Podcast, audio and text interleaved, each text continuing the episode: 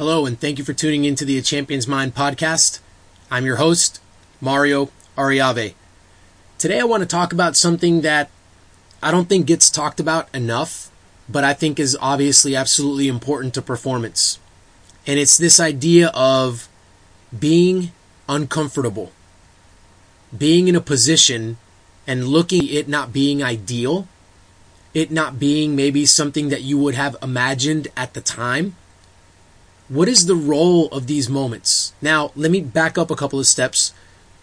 I think it would be foolish for all of us for me not to start by saying, hey, you know what? Life is full of all of these moments.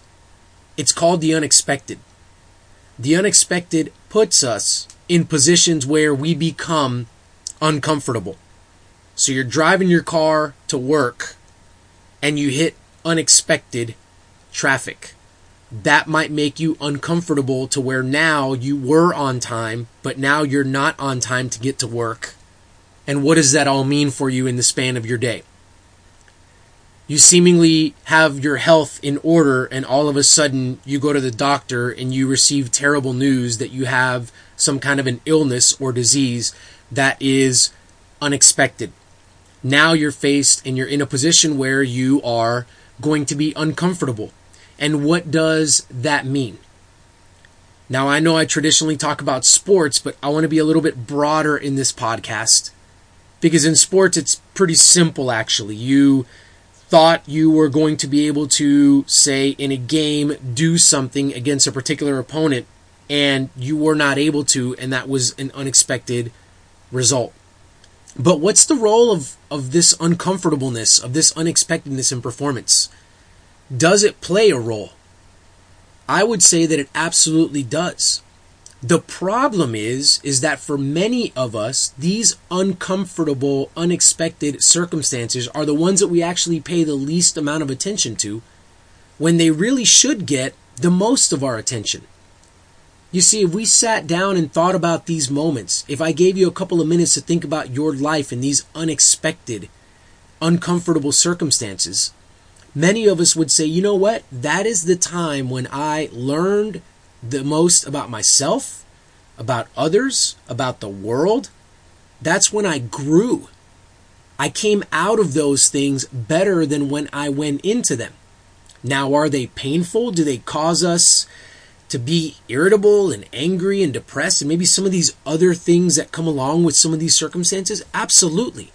But that's during. See, what I'm talking about is when you're on the other side of them, how did you feel?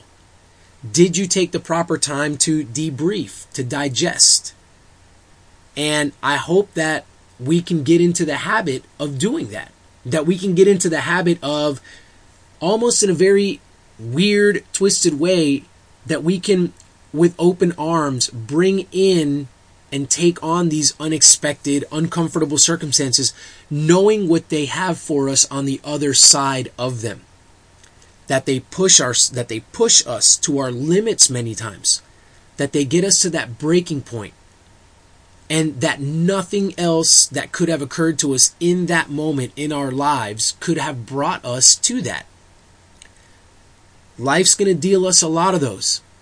But life won't deal us every single possible scenario for those. And a lot of times, maybe an unexpected or uncomfortable circumstance, if it's one of the big ones on the radar that we can think of, family member becoming ill, somebody passing away, what have you, those things hopefully, will ne- maybe never happen, but if they happen, they happen very seldom. So I want to talk about something else, and this might be even a little bit more controversial than actually embracing uncomfortable, unexpected circumstances, and it's this. Should we put ourselves in these kinds of positions on purpose? Should we actually carve out times to become uncomfortable on purpose? My answer to that would be yes. I think that we should. Why? Because uncomfortable circumstances a lot of times are, and I've linked these two words in this podcast, unexpected.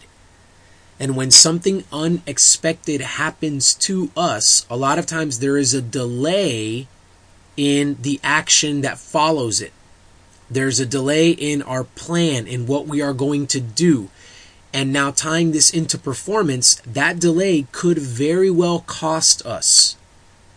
We've all watched the game where one opponent was thinking they were going to be able to do everything that they wanted to the other opponent and victory was a sure thing and that other team comes out and says otherwise and begins to play against this opponent in an otherwise manner. And now the the opponent that was supposed to win they are so shocked that they have no idea what to do and maybe they end up winning the game after all but it takes them a while to kind of get into gear and to kind of get going because for lack of a better term, they've kind of been punched in the mouth and they don't know how to take a punch in the mouth.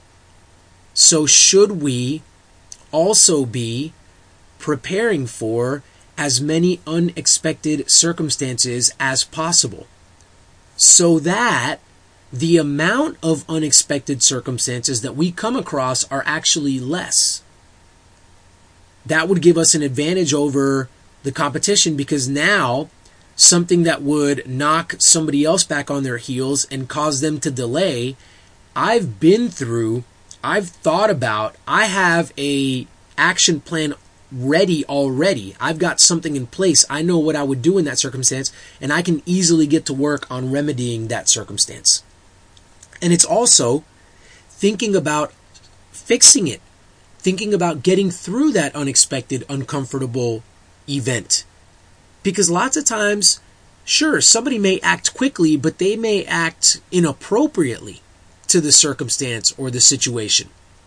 So I, I hit traffic on the way to work and I haven't thought about that possibility. So yeah, I may act immediately, but my immediate reaction may be to bang on the steering wheel versus having a plan where maybe I think to myself, oh, I've thought about this before. If I hit traffic, hey, I've got this podcast available that I'll be able to listen to while I sit in traffic. Great. This is a great opportunity for me to listen to this episode that I've wanted to listen to before. You see, that reaction has been thought out carefully and it's positive, it's proactive versus banging on the steering wheel is not going to make the traffic go away. It's going to make me feel worse about the current situation that I'm in.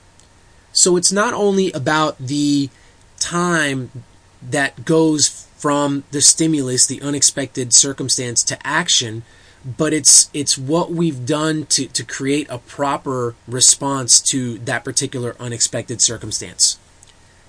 Now, I know what many of you may be thinking, and that is so Mario, what you're telling me is I should purposefully give my car a flat tire, I should purposefully try to make myself sick, I should purposefully, you know, um, you know, throw all of my money away, and and throw it in the garbage so that I have to, you know, start thinking about the unexpected of losing some of that money.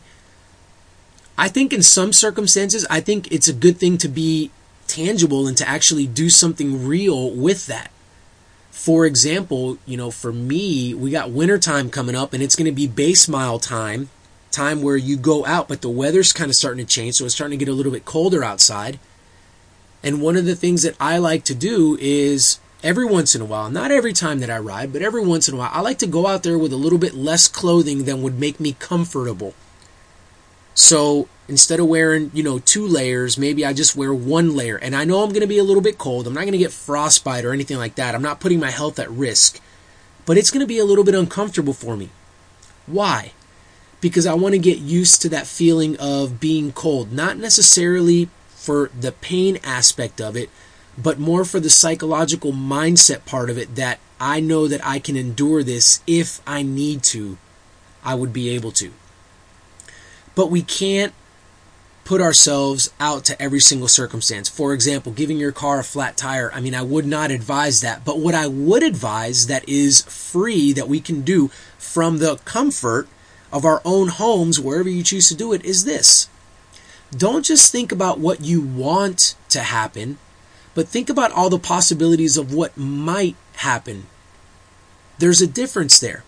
You begin to entertain the fact that in life, in your sport, in your game, in your business, that life may turn on you and it may present to you a circumstance that you didn't see coming.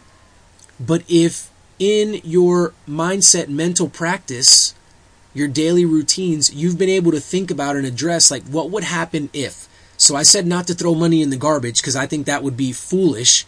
But what if for a week you decided to live off of half of what you normally spend on yourself in a week?